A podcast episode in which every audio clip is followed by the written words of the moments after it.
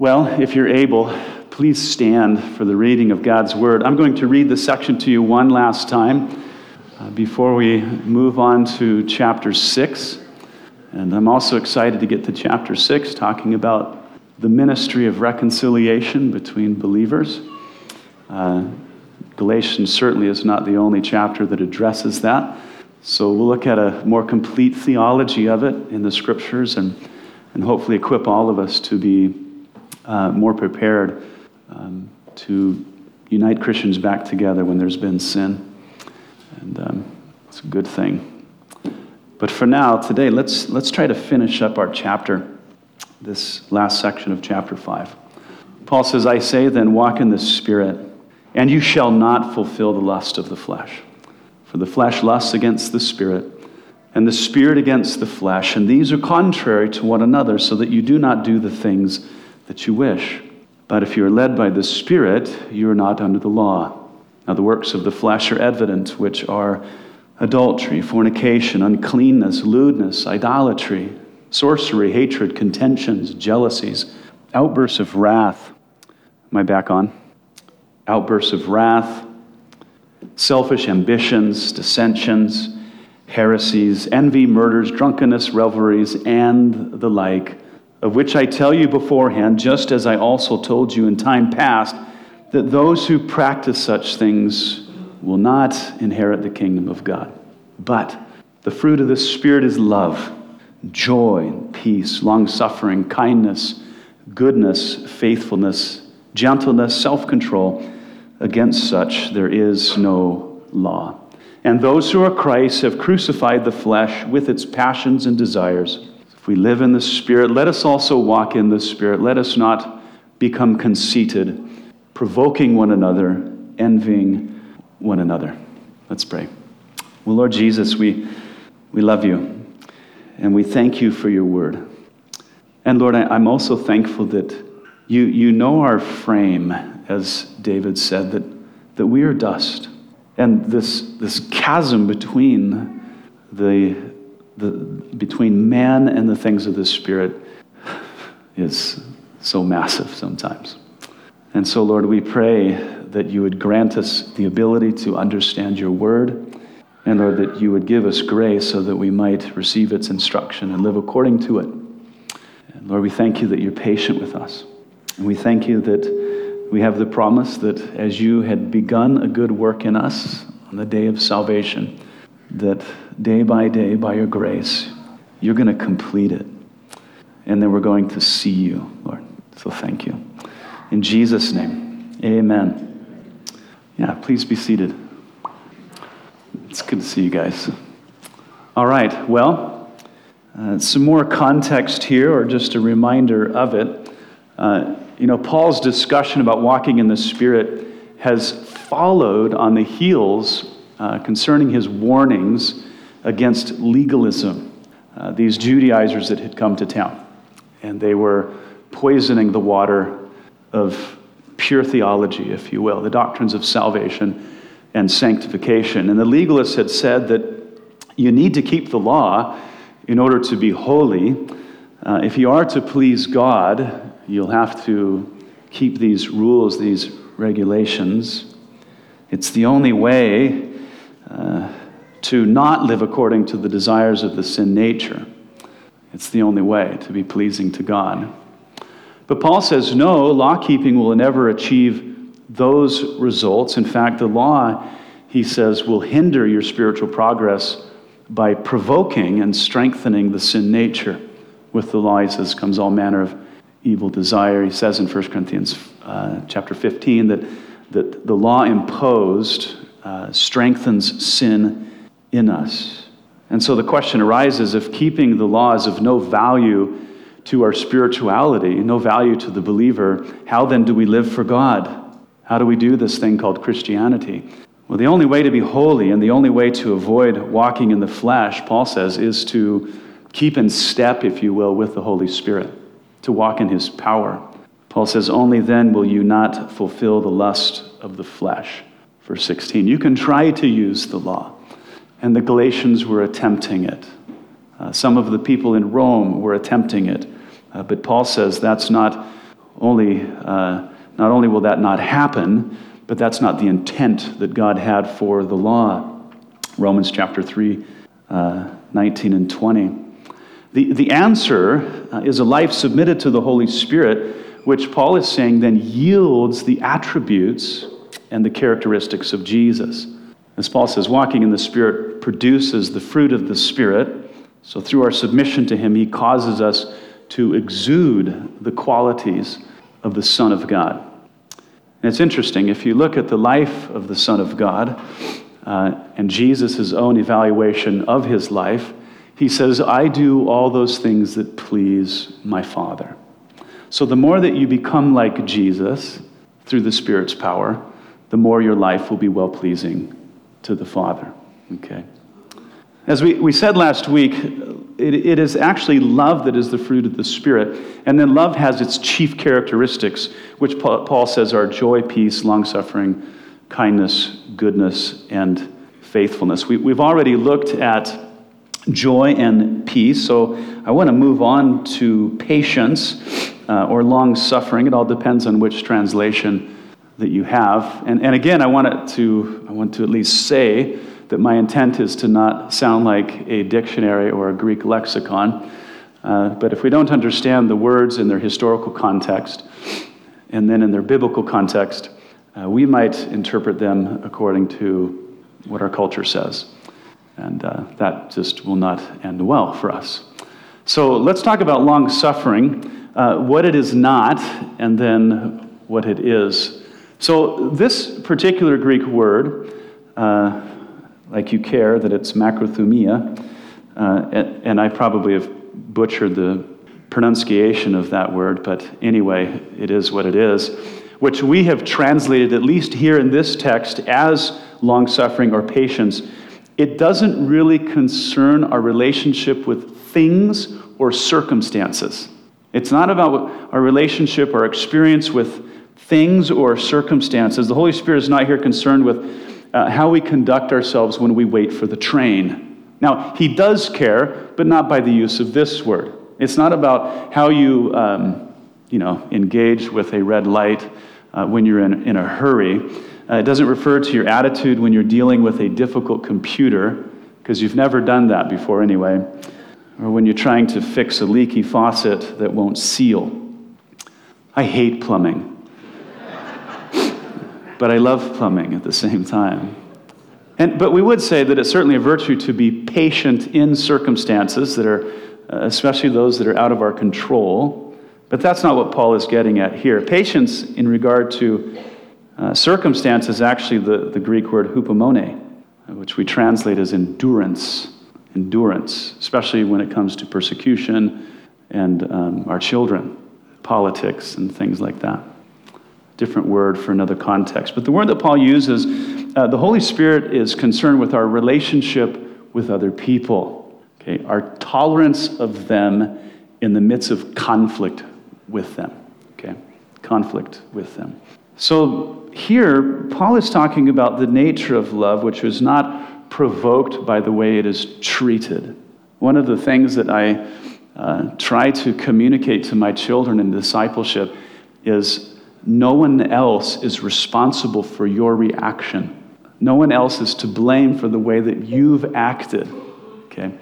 If you say, Why did you do that? It's sad, but even adults say, Because not because I'm sinful and I reacted sinfully, but it's because of them, right? It's because of them. It's their fault. It's their fault. Paul says, no, uh, that's not the nature of love. It's not provoked by the way it's treated. So, patience is attributed to the person who has the ability to avenge themselves but refrains from doing so. Patience tolerates wrong done to it, it tolerates. Patience can take a hit, it can absorb an insult and criticism. It can do that. Love doesn't lash out or take revenge. The opposite attribute to long suffering is a work of the flesh. It's an outburst of wrath, verse 20. It's to lash out, it's to take vengeance of some sort. And that's what the flesh just does. It hits back. It, it's, it's all about insult for insult, it's blow for blow. The flesh doesn't like to let things lie. Have you noticed? Or maybe uh, you don't react to the person that has offended you, criticized you, but you stew. You can't think about anything else. You can't sleep at night. That's not long suffering, just because you don't lash out at the person. If you stew on the inside, because on the inside, you're still lashing out at them passively, right? It's still blow for blow. It's still, I wish I had said, I wish I had done this in response. And it's not, oh, I wish I had loved them in response. I wish I had demonstrated patience in response. No, it's wish I had just put them in their place as a response. Because we're really tough inside the recesses of our mind, right? We're really tough. Yeah. Also, uh, this uh, chief characteristic of love conceals a multitude of sins. A multitude of sins, the scriptures say. But the flesh wants to expose every offense, wants to get even.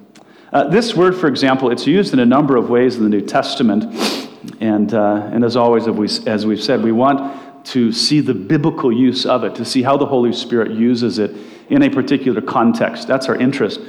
So when God is called long suffering, in the scriptures, or patient, it refers to him delaying his righteous judgment of sinners. Romans 2 4 and 9 22, many other examples. Uh, an example of that in, in, the his, in history is that in Genesis 15, you remember God is speaking to Abraham and saying, The promise of the land is still to you and your children, uh, but the iniquity of the Amorites, same as the Canaanites, is not yet complete. That is, I'm still being tolerant of them. It was another 400 and some years before God annihilated these wicked people. That's endurance. He was patiently waiting. He was wanting them to turn from their sin, to repent. But they did not. And so we have the conquest of Joshua, uh, cleansing the land of these evil people. But God is also said to be patient as he waits for sinners to repent and be saved. 1 Timothy 1:16 and 2 Peter 3, 9 and 15. Uh, we know that God is patient because he saves people on their deathbeds all the time. I mean, the thief on the cross, he was cutting it close. And Jesus spoke to him and then rescued him, saved by the bell. James, he exhorts us to be patient with the Lord as we wait for his coming. Now, I don't think I've ever wanted the Lord to come so badly as I do right now. But Jesus, in his parables, he says, as you wait for the Lord, uh, don't, uh, don't get impatient and get drunk and beat your servants, okay? Um, as an illustration. James 5 8. Paul exhorts Timothy to be patient with the people he is pastoring. 2 Timothy chapter 4, verse 2. I don't know why he said it to Timothy if, if there was a specific context. You know, it, it could be that they were despising him because of his youth. Okay, Timothy was probably 35. Um, it, could be that there was problems in Ephesus with uh, believers being crazy like they were in 1 Corinthians. Um, I don't know. I'm sure there's some context there. Paul frequently exhorts believers to be long suffering with each other. Uh, we've noticed that that has to be practiced from time to time as differences arise among us. And believers are told to be patient toward those who persecute them. James chapter 5 verse 10. So if patience can endure suffering, criticism and the rest and not reciprocate hostility, that's what James is talking about in persecution. Now, I believe in self defense, but I think we have to be careful in the way that we define that and make sure that we're learning from the scriptures in self defense. Okay? Oftentimes, it's best to take a hit. And I don't like being hit, but that's another story. So, like God, we should be patient as we wait for his justice against evil. That it's becoming harder, but we should be patient. Like God, we should be patiently waiting for people to repent and be saved. As God is patient with us, we should be patient with others. Uh, like the apostles, we should eagerly wait for, and as Paul says, be loving Christ's appearing with patience. And then, like the early church and the persecuted believers throughout history, history of the world, we should endure persecution as the world increasingly hates us and resists the things of the faith. So, if it is loving for God to exercise patience toward the ungodly, it is godly for us to do the same. If it is a loving example, or rather, it is a loving example to our children and to others in the faith as they watch us tolerate ungodly people. If our children have no patience, perhaps they have no example of it. We love seeing our flaws come out in our kids. And then patience also mimics Jesus, who suffered patiently under persecution. He did not revile others, he didn't lose his temper, he didn't lash out, uh, but he took it like a man, like a man. So, this particular virtue, like peace, it gives place to wrath, meaning that it waits for the vengeance of God, who is the righteous judge. We quoted, quoted this in the context of peace, but Paul said, Beloved, do not avenge yourselves, but rather give place to wrath, for it is written, Vengeance is mine. I will repay, says the Lord. Romans 12, 9. We need to wait for Him to take care of it. Okay? Wait for Him. So, in the majority of contexts, Christians are told to endure mistreatment, to wait it out patiently. I think one of the most troubling examples of the exhortation to be patient is Paul told the Corinthians that they, they basically need to grow up. They basically need to grow up and accept wrong done to them. And then he says, and to allow themselves to be cheated even by other believers. 1 Corinthians chapter 6, verse 7. Allow yourself to be cheated. Grow up and tolerate it. Boy, Paul could really say it, couldn't he? He's saying we can be too quick to point out an offense or cry out when we've been mistreated. Now, there are certainly appropriate times to address injustice and wrong, but it's not all the time. Uh, an interesting study of the scriptures is the study of human rights. Have you ever looked through the scriptures to see what your human rights are? Okay. I'm not talking about those granted by governments, but the ones granted by God. what rights have, has God actually given to man? I think it's nice to have rights, but just because you have them does not mean that you need to insist upon them at every violation. It's okay to be violated. Patience with people, in many instances, I think, will win the day and prove to be more effective witness than just demanding our rights. You guys get it. Yeah. And by the way, in the scriptures, it's much more virtuous to defend others than to defend ourselves. Solomon said, Open your mouth judge righteously, and plead the cause of the poor and the needy. Proverbs 31 9. Learn to do good, Isaiah said. Seek justice, rebuke the oppressor, defend the fatherless, and plead for the widow. Isaiah chapter 1, verse 17. A chief characteristic of love is patience. What about kindness, or uh, your, your translation might say gentleness? Now, there are two interesting examples of this word used of God's kindness. Listen to this. In Titus chapter 3, verse 4, Paul says that it was a demonstration of God's kindness to send his Son into the world to save us, not because we were righteous, but because he is merciful. It was an act of kindness. And then in Ephesians 2 7, Paul says that in the ages to come, speaking of eternity, God is looking forward to lavishing his kindness upon everyone who is in Christ Jesus. So, kindness in this regard is not something that's earned, it's extended purely because of the character of the one who bestows it. So, love extends a blind sort of kindness that is impartial. So, for example, God, who is love, Jesus said, causes his sun to shine. I like it, it's possessive, it's his sun. Causes his sun to shine on the righteous and the wicked. He's causing that even the wicked. That's why Washington still gets a little sunshine. Not because we deserve it, but because God is kind. Matthew 5:45.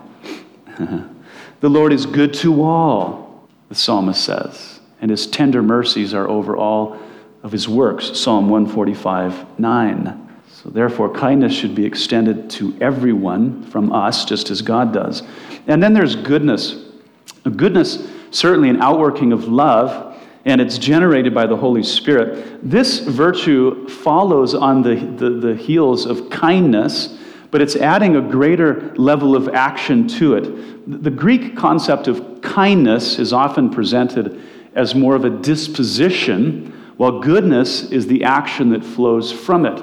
So perhaps we could say that kindness is, is in the heart, or kindness in the heart rather, is moved to action when occasion arises or it falls into its lap. But goodness goes looking for ways to be benevolent and charitable. It looks for occasions to lavish its goodness on someone. It's a little different. Now, the differences I, I wouldn't say are entirely concrete, but goodness certainly implies more action. And an important example of this is in 2 Thessalonians 1:11, where Paul prayed that the believers in Thessalonica would glorify God by acts of goodness. Why is that important? It's because of the context in which the Thessalonians found themselves. They lived in a community that had become extremely hostile toward believers. That's to whom Paul says that. Be active in lavishing goodness on people. And, you know, Paul understood our natural tendency to either, you know, reciprocate hostility or withdraw from it completely. But Paul is saying to them if you want to glorify God, if you want to be agents of his goodness, you are gang, you're going to have to engage those who hate you. And you're going to have to show them goodness. That's different, isn't it? Because it's really easy to be good to those who are good to us. But Paul says, I want you to find those that hate you, and I want you to be good to them. Yeah. We need to do that especially as we see ide- ideologies in America that are becoming more hostile toward Christianity. And we need to show love to them, Paul would say. We don't want to reciprocate hostility because it won't win them. And withdrawing from them is not effective. Now, if there's physical danger, I think that, I don't think, I know that there are occasions when Jesus says you have the right under God to flee from that, and he did on occasion, but not always.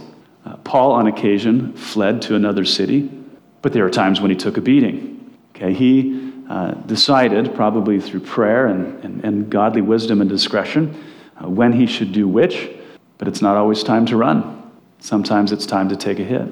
So be creative, be wise, and do what you can to share God's goodness with others. And then there's faithfulness, is that love is faithful. Now, the word does not mean or imply belief belief. And the, the Marines have a good understanding of the concept from the Latin. Who is a Marine in here? One? What's going on here? How many Air Force? How many Navy? Ron's outside raising his hand. How many Army? Oh, all right. Oh, yeah, I forgot to raise my hand. What's the, the, the motto of the Marines? Semper Fi. It's, it's abbreviated for Semper Fidelis. Uh, always faithful, always loyal, always dependable, always reliable. Okay, that's what Paul means by love is faithful. Okay, it's loyal. Uh, we see this stated very clearly as a product of the Spirit's love in 2 Timothy 2.13. Paul says this. He says, if we are faithless, God remains faithful. He cannot deny himself. And Paul is not saying that if we stop believing, God will continue believing. That's not what he's saying. Paul's saying that if we stop being loyal to God, God will remain loyal to us. And God remains loyal, he says, because he is reliable by nature. It's not within the realm of possibility for him to be disloyal to those he has committed loyalty to. Aren't you glad? Yeah, he's always there to scrape us up off the floor in our disloyalty. Okay?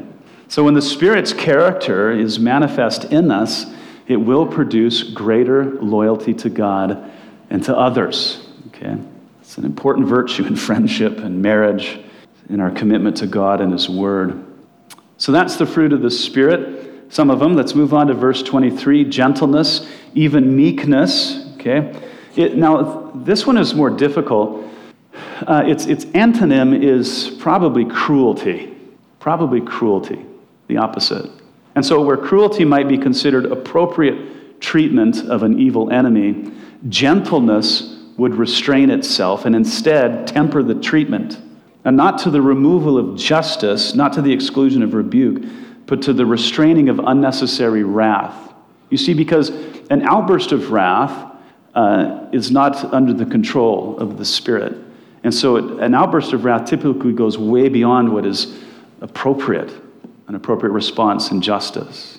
So, for example, when Jesus went into the temple on two different occasions, as we mentioned earlier, it says he was consumed by zeal for his father's house.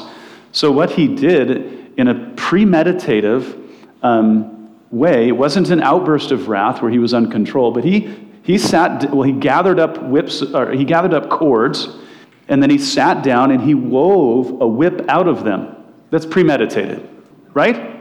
Okay, that's thinking the whole thing through.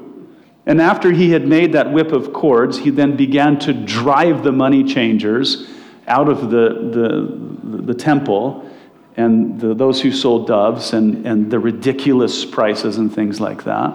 So, a question for you when Jesus did all of that, did he stop being meek?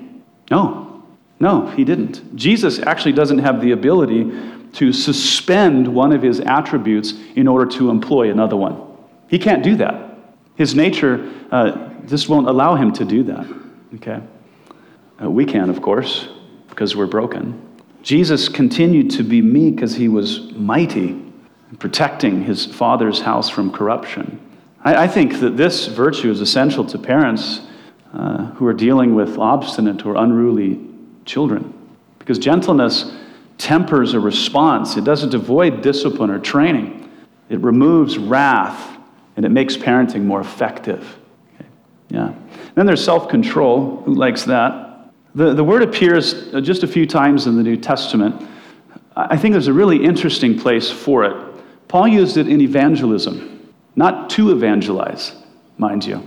He was doing it, he was evangelizing Felix when he was in prison in Caesarea, and he's confronting Felix for his lack of self control. And then he's calling him to repentance because of it. You know, Felix was an unbeliever who was sexually unprincipled and immoral in his dealings.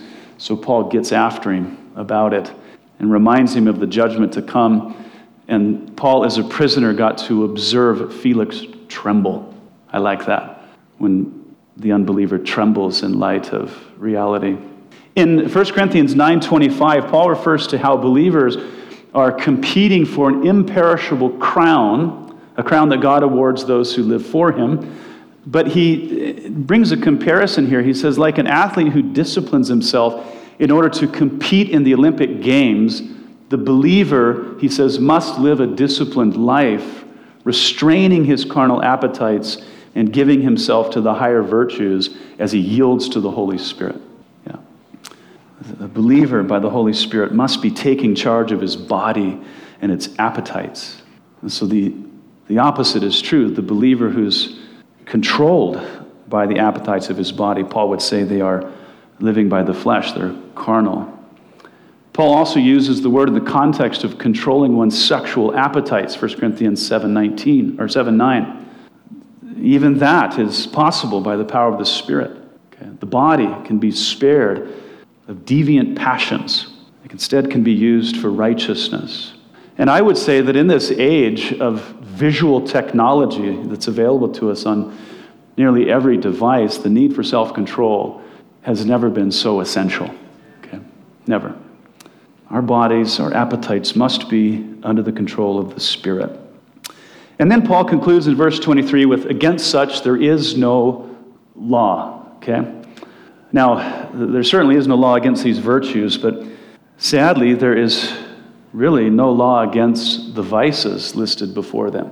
Okay? Now, there are some degrees within them where it is, but in our culture, most of the works of the flesh especially the sexual sins, are considered virtuous, and the purity of love has been defiled, it's redefined. When, when we as the church talk about sexual purity and loyalty, we are ridiculed. And when we rebuke the world's sexual depravity, we're flagged as a self righteous bigot. So, what is happening is virtue is vice, and vice is virtue.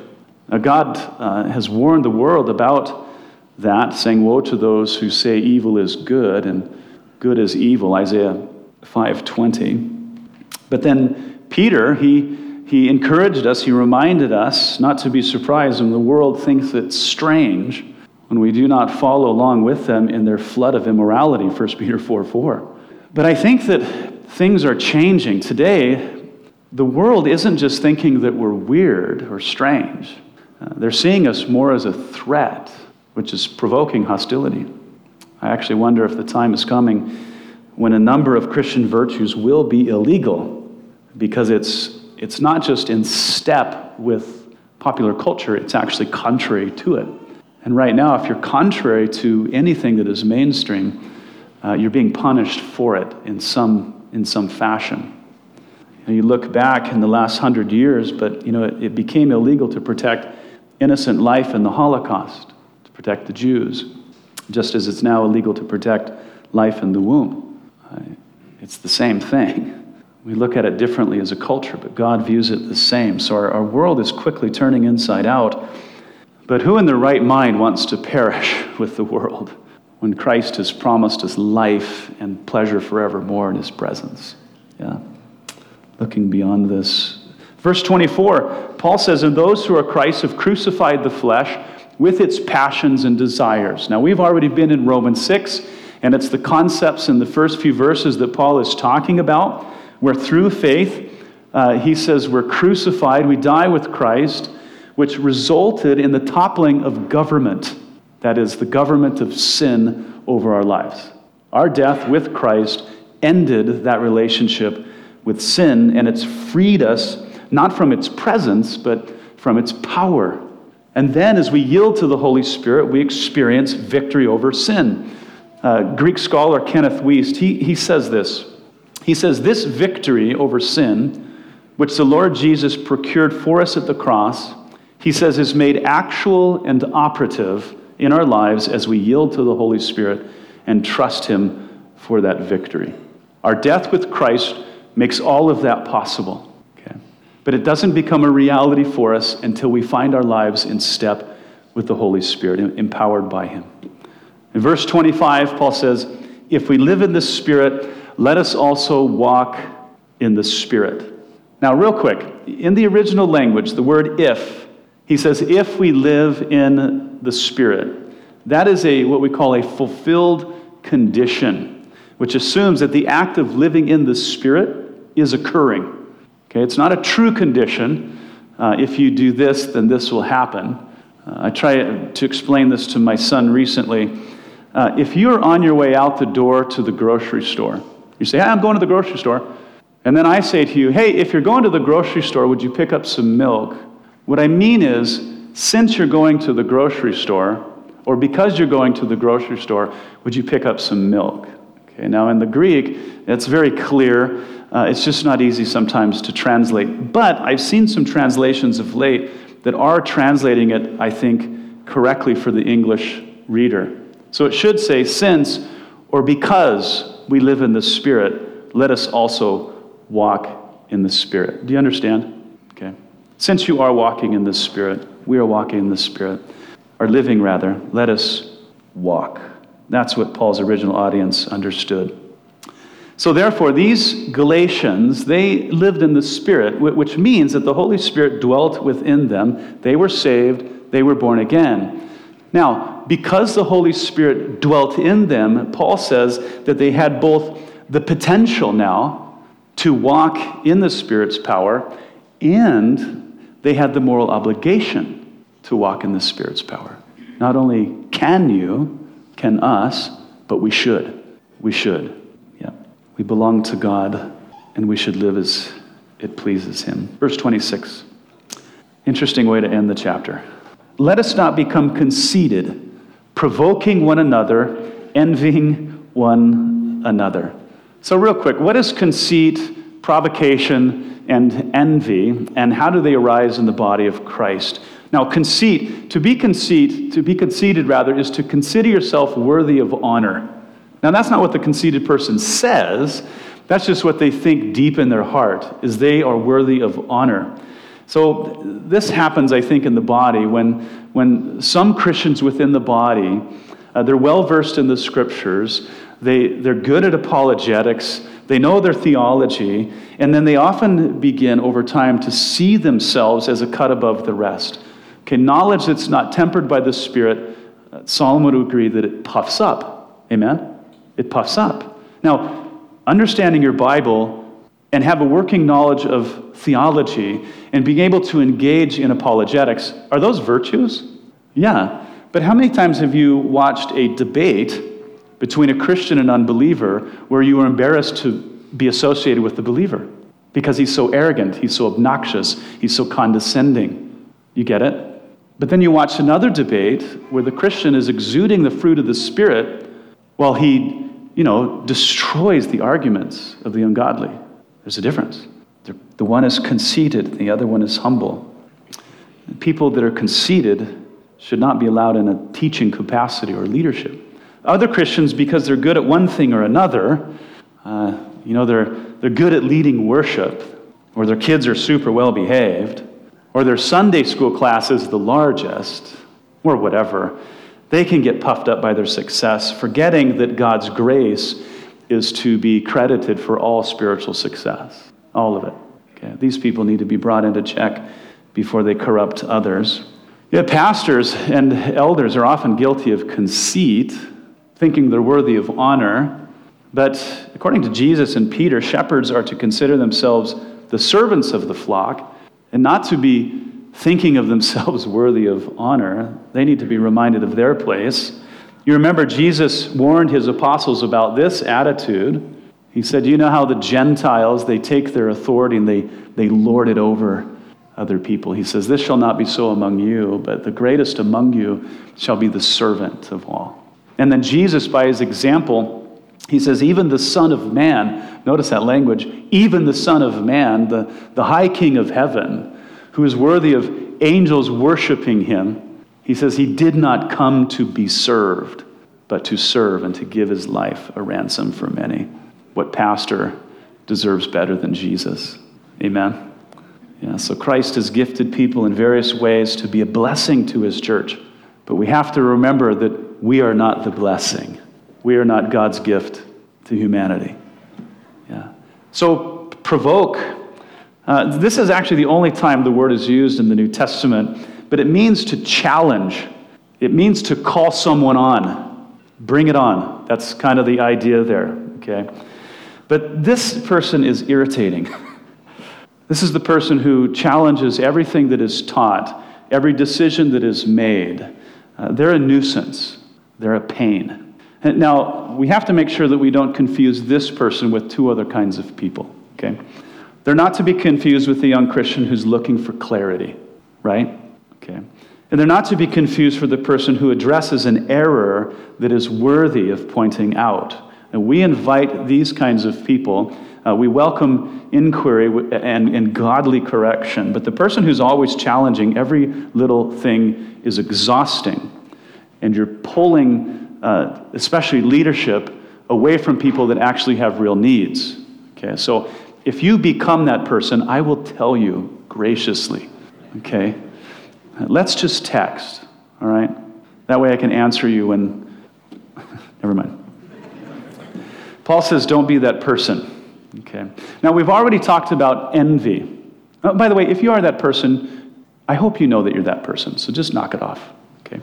And if I do that to you, it's a two way street. Tell me to be nice to me, okay, because I'm sensitive. But at least tell me. Be, tell me. We said that envy, uh, it's probably not as bad as jealousy, but it's really not much different. So, jealousy, envy, this is the ungodly feeling you get when someone has something or gets something that you think you deserve, you should have, whether it be possession, praise, or benefit. Um, this is the person that is upset over other people's happiness. It's a sad place to be.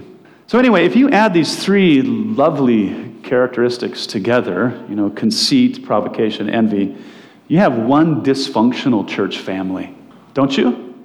Each of the members are seeking honor for themselves, uh, angry when others get it, and are always bickering with one another over the minor details. Who wants to go to that church? No hands. What a surprise. So let's not be that church. Amen. the body of Christ just can't thrive when the members within it are conceited. If they're always pushing each other, envying one another. You remember Jesus, and it was in the context of, of you know, if, if sa- even Satan allows division within his own kingdom and house, it'll not stand. But he presents that in a general sense. Every house that is divided against itself will fall, it'll crumble. But when the members are walking in the Spirit, mutual love seasons all that we do. Harmony rules, as Paul says it should in Colossians chapter 3, and then God is glorified. That is Christ's intent for his church. Now, I, I need to close, get you out of here, but I want to close the chapter this way. Walking in the Spirit and, you know, becoming as God would have us be. I think many of us, because we fail, we get up, we fail, we get up, we, we get into a, we just get frustrated. And we think, is this even possible? Is there, is there any progress at all? Well, when we look at the scriptures, this whole doctrine, if you will, this theology, is always addressed as a process. It's never addressed as something that happens. You know, you get in the lotus position, you contemplate your navel long enough, hard enough, and then boom, you have arrived, you walk in the Spirit. Or if you, if you, you know, like Star Wars, if you can just concentrate enough, you can use the Force to your advantage, thinking that the Holy Spirit can be used by us, and He never will be used by us. Okay? He's Lord God Almighty. We're to be used by Him. And, and what happens over time is we humble ourselves, as we seek His face, as we're intentional about going to Him in submission. That's, that's when His fruit is more and more born in us. It's something that happens day by day as we yield. So do not allow sin and failure to discourage you. The scriptures would say, repent, get up, and move forward. Trust the Lord. And the more you trust Him, the more you'll experience His fruit. You guys get it? Nobody's going to arrive here in the flesh. You're going to have to wait till you see Jesus. But He is faithful. He started the work, He's going to complete it. Okay? Now it's for us to encourage, to be patient with, with the rest of us as we are trying to figure this whole thing out. Amen? Well, then stand up and we'll pray. So be reading ahead, Galatians chapter 6, especially that first little section. And um, you can also read things like Matthew 18 and 1 Corinthians chapter 5, all these great texts about how to work toward reconciliation in the body when there's sin, when there's disagreement. And um, yeah, it glorifies God to be unified. All right, well, Lord Jesus, we love you. And again, Lord, we, we need your grace, Lord, not just to receive the instruction, we, we need your grace to live it out. So, Lord, help us to, to be humble, to recognize where we're not walking in the Spirit, to know when we're not walking in the Spirit. And then, as David said, lead us in the way everlasting. Empower us to live in such a way that you're glorified. And Lord, only by your Spirit are we going to be useful for your glory. So help us, Lord, we pray. Lord, I thank you for my church family. And I just pray that collectively, Lord, we could encourage one another that we might move closer to you, as Paul says, to the perfect man. In Jesus' name, amen.